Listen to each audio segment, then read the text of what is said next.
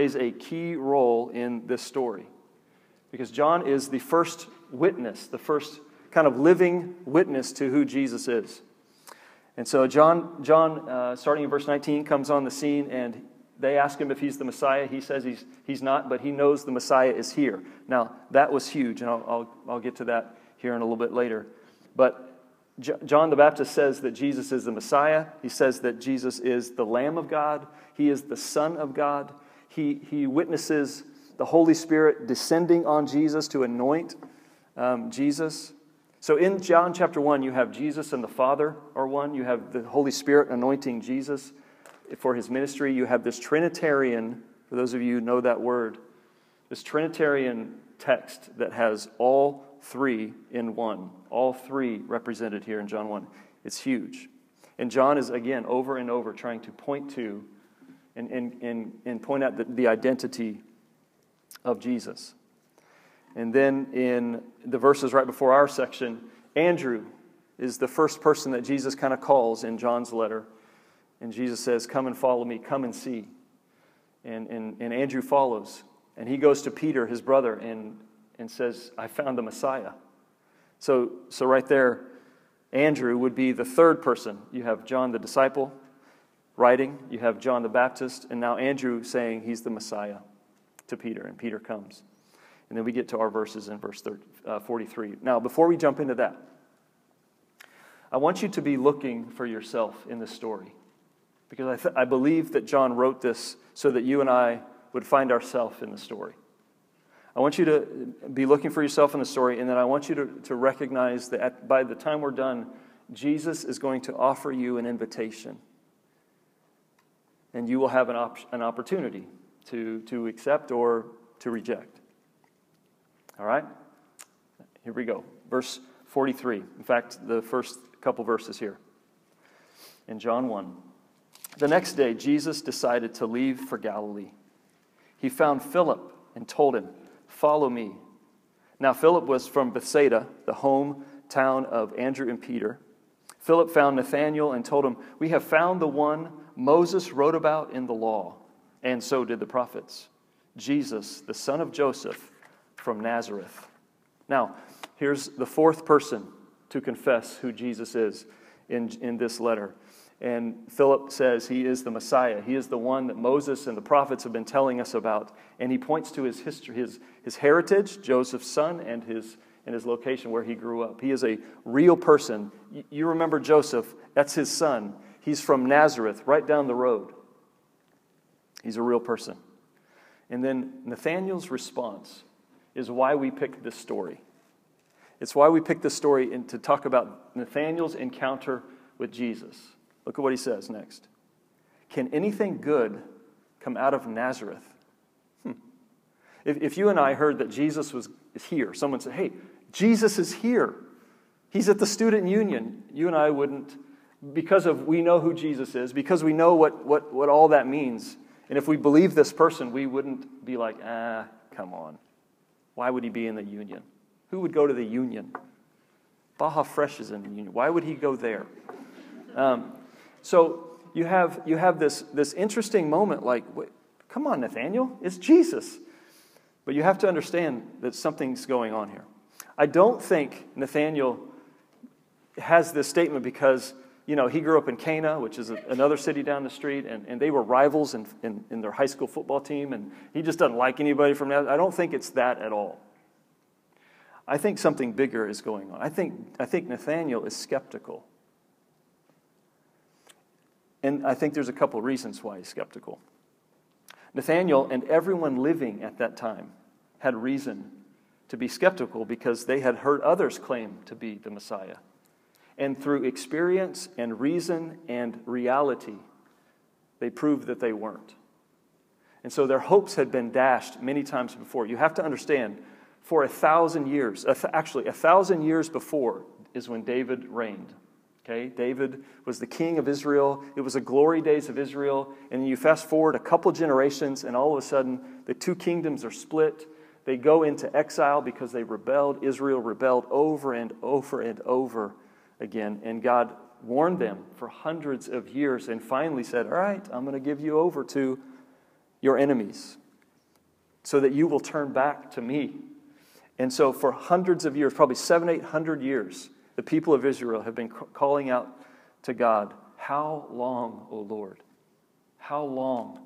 They, they, they, they cried out in, in desperation and in faith, aching for God to return, to save them, for the Messiah to come. It was a big deal.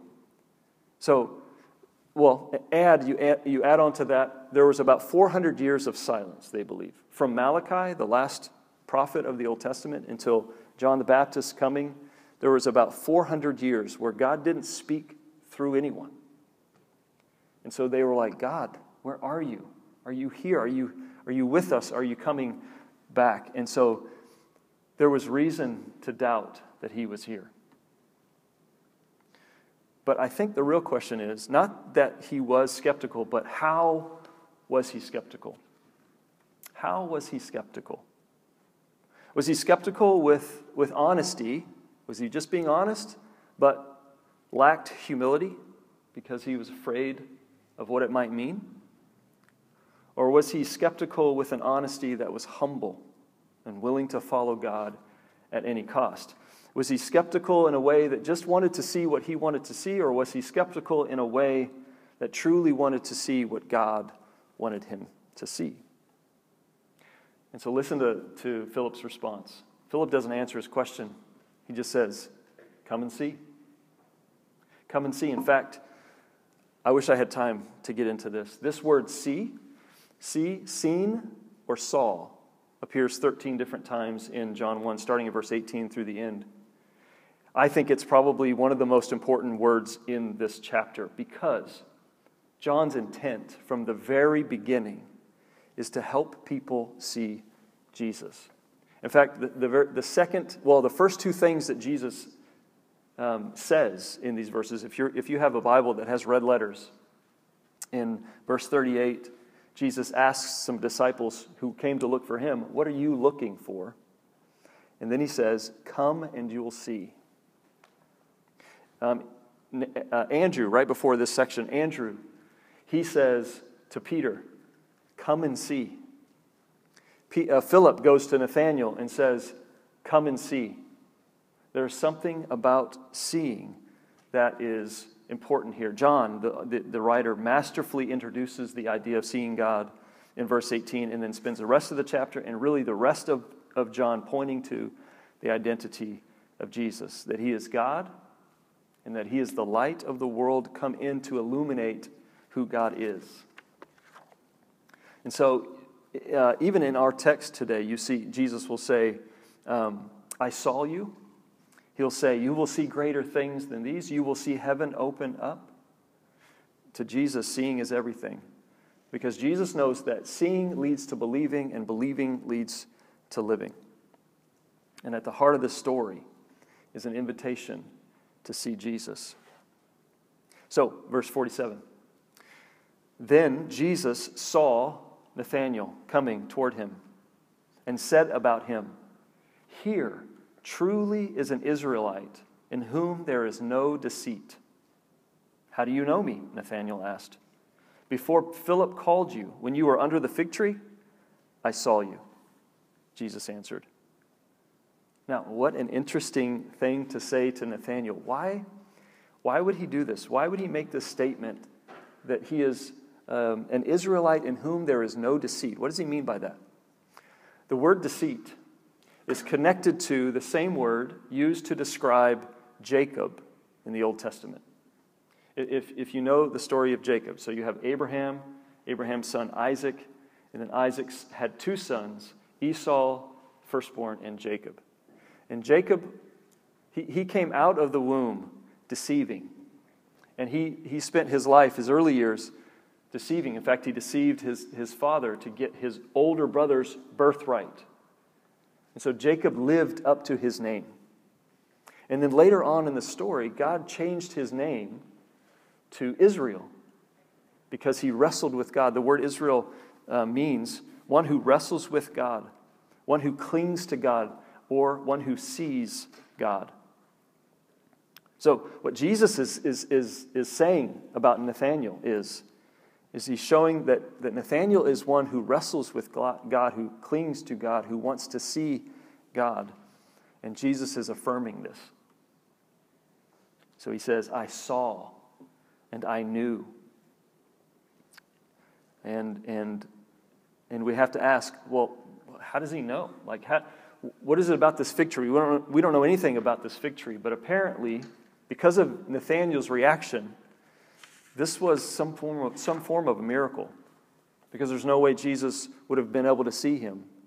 And we know that because of what Nathaniel says. Listen to what he says in verse 49 Rabbi, you are the Son of God, you are the King of Israel.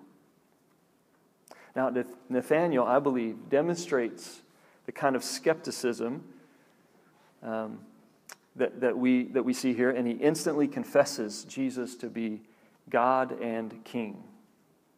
Now, Nathaniel would be the fifth person in this, in this book so far to bear witness to the, the identity of Jesus. Um, and he adds to this claim. There, lots of names are given in John 1, lots of names um, that I'll, I'll, I'll mention later.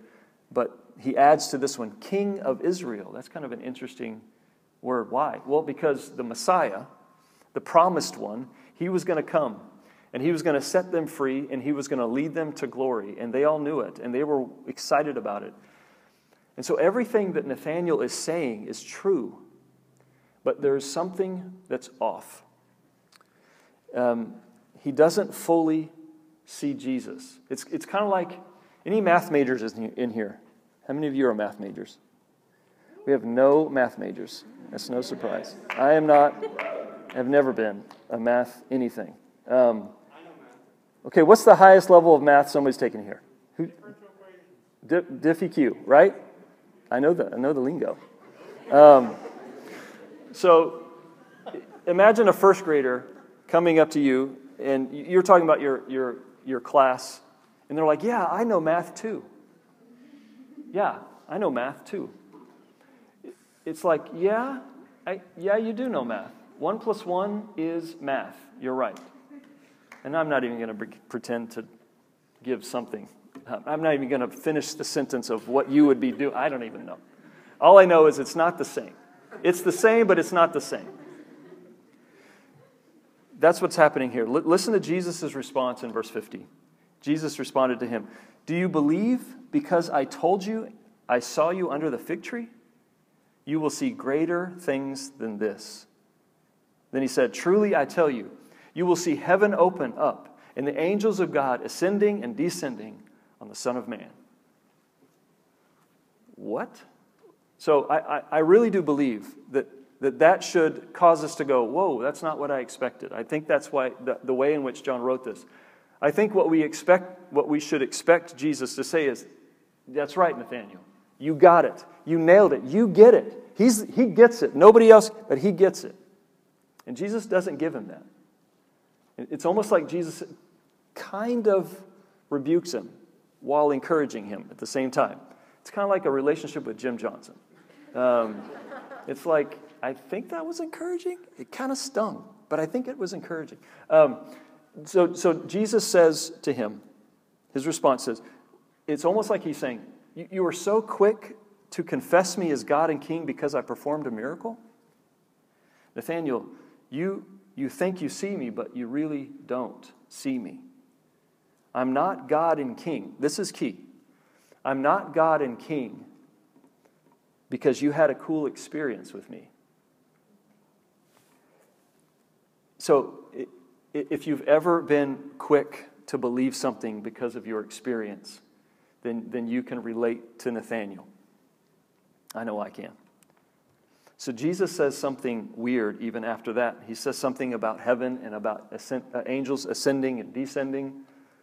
What is that about? Well, he's already introduced Jacob into the story. This, this points to a story back in Genesis 28.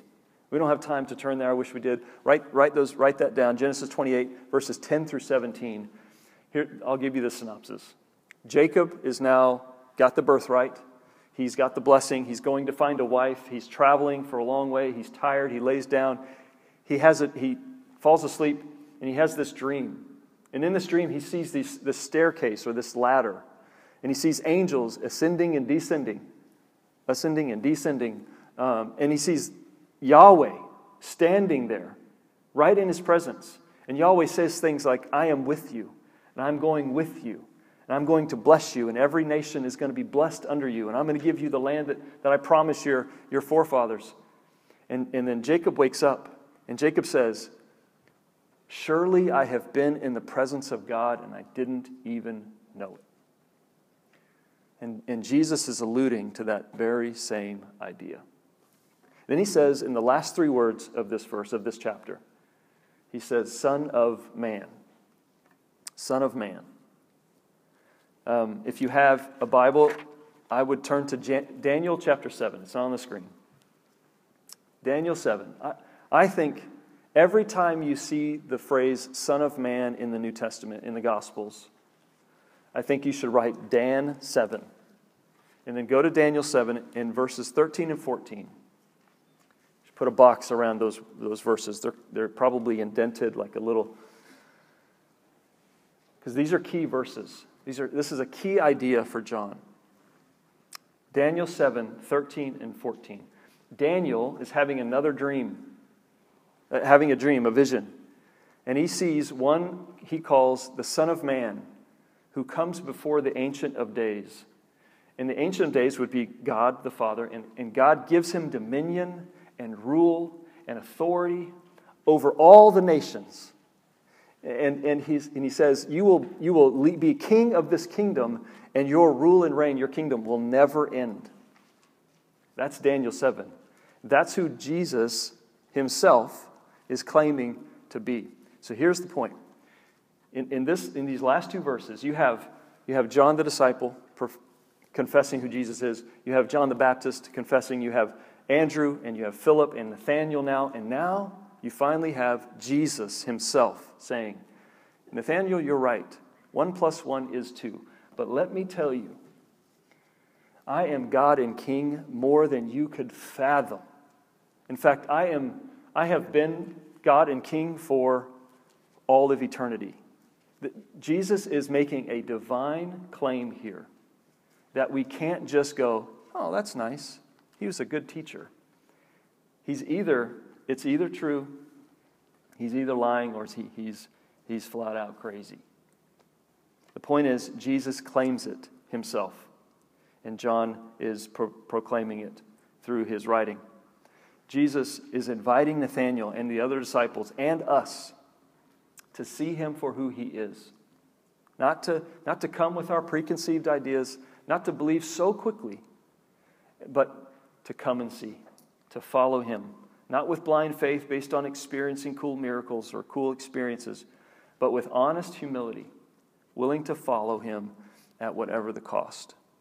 And that is the point of this story with this encounter with Nathaniel. So, we're going to take a little break, and then I'm going to come back and reflect uh, a few things to reflect on from this story. So we'll uh, take a break, stand up, stretch, we'll hit the lights. There's restroom there. Go high five Alec or somebody else. All right. Let's start with a couple stories. Re- re- reel this in a little bit. Um, so there's a couple girls that come to mind when I think about this story. So these two girls, one was named Gabby, and one was named is named. They're both still alive. So one is named Gabby, and one is named Miranda. This is about four or five years ago. And they both um, were involved in the table. They both came up and asked a question after a Thursday night talk. Now, a little bit about Gabby. Gabby was, this is her junior, senior year. Her friend, her best friends were really involved and, and kind of brought her to everything. She was in a table group. She was pretty connected. I wouldn't say she was at everything, but she was pretty connected. And, um, and then Miranda was a freshman that year. She had come for that whole first semester, and it was some point in the middle of the second semester is when she came and asked me this question. But Miranda, she came with a friend. She kind of sat in the back. She didn't really get involved. She wasn't really um, all that in, and, and nobody really got, got a chance to get to know her because she would come in and, and leave right away. Um, but both of them came up and asked me a question, and, and both of them had the same look on their face that I knew it was important. Have you ever got a phone call from a friend and they say your name and you know instantly, like, oh, this is serious. What's wrong? You know? It was a little bit of that. And then every once in a while, I mean, that happens. I mean, we talk about real things and good things and hard things and important things. And so once in a while, Drew and I, after teaching, will get somebody to come up and ask us a really important question. And it was both of these moments for me, as I, as I reflect on them, was like, okay, this is a big moment for them. This is, something, this is important. And I always freak out a little bit um, because, I don't know, it feels like a lot of pressure. Whatever they're going to ask me, I hope I have an answer. Um, Lord, please help me. With Gabby, the question was centered around Genesis. Now, we, we had been teaching Genesis a few years ago, and we had taught through Genesis 1 through 3.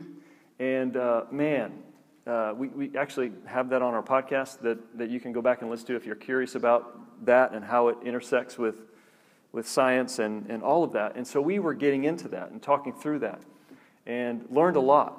Learned a lot actually as I was teaching that. Um, but her question came up to me, and, and maybe you've thought about this, maybe you haven't. I don't want to open up a can of worms for you, but her question was I believe, her question was how does all of humanity come from one couple? Like, how does that work?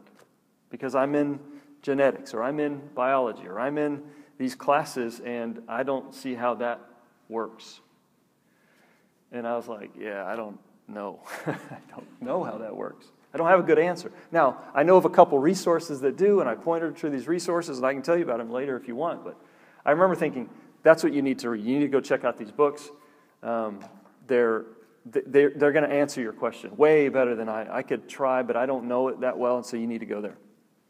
Um, but I remember when she, when that, when she walked away, and, and she said a few other things, and I, I knew, I, I just had this sense that I didn't answer her question very well. And I don't know if I could have, honestly. I, I, I remember thinking, I don't think any answer I gave her would have sufficed. The, the way in which she came up and asked was more of wanting to try and stump me. Um, and she did. she succeeded. I, I, I couldn't really give, it, give her the answer that she needed. And and I just remember thinking about that. I thought about that for, for a long time. I think about that every time I think of her and her friends, honestly, because that was the last time I saw her at the table. Um, I've, I've, seen her a couple of the times at a wedding and here and there, but um, never saw her again. Now, I don't know what that means. I'm, I'm not saying anything about it. I just know I had, had this sense that she was skeptical, but really wasn't wanting to find an answer. Um, Miranda came up and asked a question. We were in a relationship series, and we were we were stepping on some toes. I don't know, maybe if you were here this last semester, we did a little relationship series. We do that every few years, and I don't know if you felt like we were stepping on, on your toes. We never try to, but we, we felt like sometimes, I mean, this is important. Um, uh, yeah. So I remember saying something along the lines of, you know, the kind of person you want to date and the kind of you know, relationship you want to have. And if you don't have that kind of relationship, you really need to consider ending it. And same thing. She came up, haven't really talked to her much, and her question was Do you have to marry a Christian? Are you saying you have to marry a Christian? And his same thing is like, Oh, this is big. This is serious for her. This means a lot to her. And and so we, we talked about it, and I kind of explained, and I tried, okay, what's going on? And, and Turns out she had had a long relationship with a boy, and she was serious, and they were serious, but he was not a Christian, and she was. And she was asking a bigger question. And in fact, if you hold up the two questions, it's like, I mean, the Genesis question, I mean, that's an interesting question, but that doesn't affect my life a whole lot. Maybe, I mean, for some, it, it really does. But hers, it, it definitely affected her life. But I remember thinking after we left that conversation, she is trying to listen to God here. Like, this is big time. Come to find out, she had um, called up Rachel Vincent, who was on staff at the time, and wanted to meet. They met several times. They talked through everything, and she ended up breaking it off with this guy.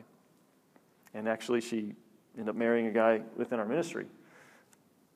Um, you're welcome. No, um, no, that's not the point. But um, but I, I, I remember leaving that conversation going, something bigger is going on here. This isn't just about this isn't just about a, a boy and, and you know theoretically do you have to marry a Christian? This wasn't that. It was like, is God telling me something? And her and through her discernment, he was. And, and, I, and I hold those two examples up because those, those are good examples for me in my life when I think about the kinds of, kinds of questions I have and the, and, the, and the kind of skepticism I can come to, to God with or to the Bible with and, and which one I want to be. And so I want to talk about, uh, I want to reflect on this story a little bit and point out a few things that I think will help us kind of process what happened. Because both, both these girls in this story, uh, in, in that story, had questions, and nothing wrong with questions. Both were skeptical.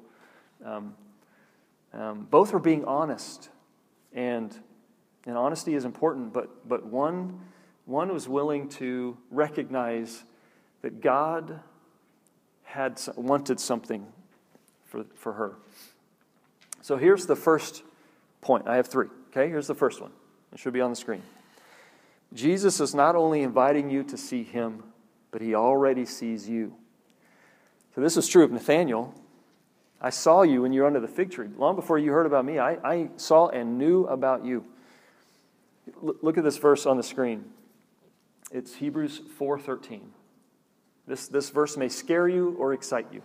Here it is. No creature is hidden from, from him, but all things are naked and exposed to the eyes of him to whom we must give an account. That's a reality that, that the Bible portrays about who God is, that he sees all things, that he knows all things, that there's nothing we can hide from him. And, and so I love this idea that not only is Jesus inviting you to come and see him, but he already sees you, which means a few things. He knows how you feel, he knows what you're going through, he knows whether you're willing to really see him or not. He knows if you're searching for him, he knows if you're not. Jesus is the initiator in this. Jesus is the initiator, and he, he asks us to just simply come and see and to follow. And he's inviting you to. And he's, and he's wanting to know are you willing to accept this invitation? And, and the thing about this invitation is what, what Jesus is trying to point out to Nathaniel in this story is Nathaniel, you, you know me. One plus one, you got it. But there's so much more. In fact, we will spend all of eternity finding out more and more and more about who Jesus is. Here's the second thing. So, the first one, first one, let me say it again. Jesus is not only inviting you to see him, but he already sees you and he knows you. Um, because he sees and knows you, he can tell when you're honest, when your honesty has humility. Jesus can tell, God can tell, when our honesty comes with humility. Um, I think Jesus loves our honesty, but I don't think that's all he wants from us. He wants us to be willing to see and to believe, and to believe and, and live. Honesty, honesty has been elevated big time, and that's a, that's a good thing. Honesty is a, is a great thing. It is not everything. And I, I have seen, Drew and I have talked about this many times over the last 10 years as we've been doing this. He's been doing this longer, 15 years. We've seen this increasing thing that um, I'm just being honest. I'm just being vulnerable. I'm just being honest. And, and that, that idea often means I'm being honest, and that's good enough. And I'm just being honest about my sin. I'm just being honest. I hate that dude. I'm just being honest. I wish she would die. I'm just being honest. It's like, okay. Um, anything else you want to add? Um, and so, the, so honesty isn't the only thing. It is a great thing. It is not the only thing. Now, I'm not a prophet by any sense, but I believe, based on, I, I could argue, 300 years of history and, and, and ideas in philosophy that have influenced our thinking and psychology and all of it, that for the rest of your life, you and I are going to battle. We are going to battle this idea that my honesty or my emotions or how I feel is what I need to follow. We have this tendency, everything on the outside is, is, is bad, and, and I just need to look inward to find significance and meaning. And that is going to be a, a temptation of this generation and, and our future generations to come. More and more and more. L- listen to what Jeremiah 17 9 and 10 says, The heart is more deceitful than anything else and incurable. Who can understand it? Now, um, Jeremiah also talks about receiving a new heart. So that's possible for sure. But look at verse 10. I, the Lord, examine the mind. I test the heart to give to each according to his way, according to what his actions deserve. Listen to this proverb, Proverb 19:21. Many plans are in a person's heart, but the Lord's decree will prevail. So, um, maybe you've heard me say this. Disney has been telling us for years to follow your heart, and Disney has been lying to you. Um, now, anyone who says, don't follow your heart, don't listen to your feelings, just, just do what the Bible says, is not being helpful at all. I don't think that's the case. But just because we don't just because we feel something is true or experience something that is amazing doesn't make it true. That's what Jesus is pointing out to Nathanael. Don't believe I'm God and King because you saw a miracle. There's so much more to believing in me, Jesus says. And just because we feel something isn't true doesn't mean it's untrue. There's, there's, there's a place for it. Our feelings and our emotions are important and they indicate something. They are indicators. It's very helpful information. It's very helpful to, to, to recognize those things and, and how our emotions are and how we're, but they're not in charge. And Jesus says, I want you to trust me. I want you to not just be honest, but be honest with a humility that's, that is willing to admit if you're wrong, that is willing to follow at, at any cost, that is willing to believe and trust. Here's the third point that I get from this story is that we need to have an objective and subjective reasons to believe in Jesus. What do I mean by that? Objective reasons and subjective reasons. Um, I have been like Nathanael here many, many times. I have been very eager to believe something because of some of an experience I've had.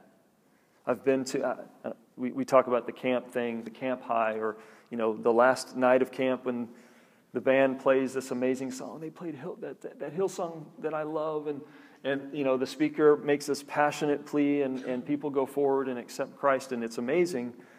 And there's a lot of emotion wrapped up in that. Um, and, and, and, it's, and it's almost like, Amen, praise the Lord, and we'll see in 10 years how this plays out.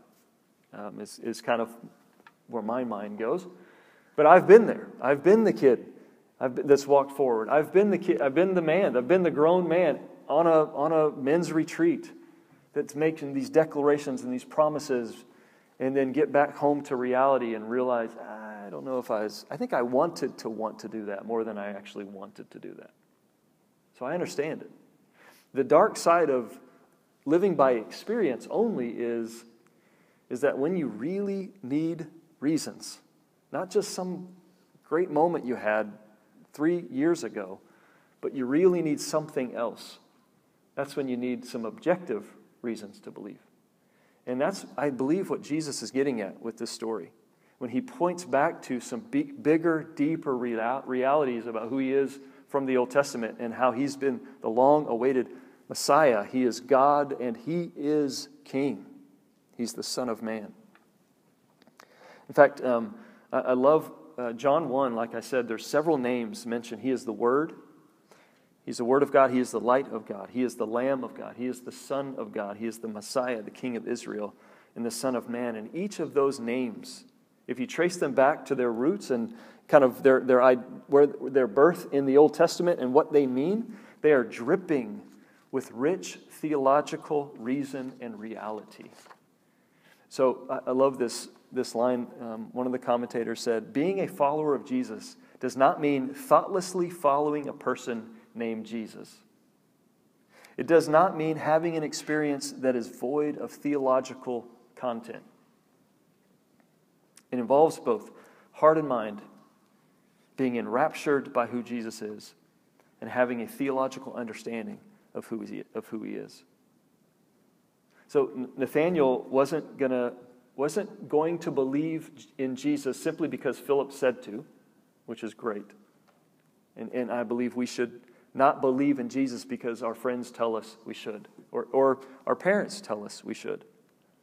And Jesus warns him don't just simply believe because you had this great experience, but instead, Jesus is insisting that he, that he knows that he's standing in the presence of God and that he's inviting him to follow him, to, to come and see, to realize that he's going to see so many more greater things. You just have to be willing to see it. So that comes to our invitation. Um, and I guess as the band is, is coming up to play, we're going we're gonna spend some time in worship tonight uh, to close our time out. But as, as they're coming, I, would love for you to reflect on um, which of these do you come from? Do you, tend to, to have um, more of the, the emotional experience that you, that you lean on and you lack maybe some, some richer theological ideas that, that bring weight to it? Or do you tend to kind of think in, in the logical sense and, and know the facts about Jesus, but, but really lack being enraptured by who he is, falling in love with him. Um, which of these do you come from? Take, take a moment or two as they're getting set up to reflect on that, and then I will pray and we will sing.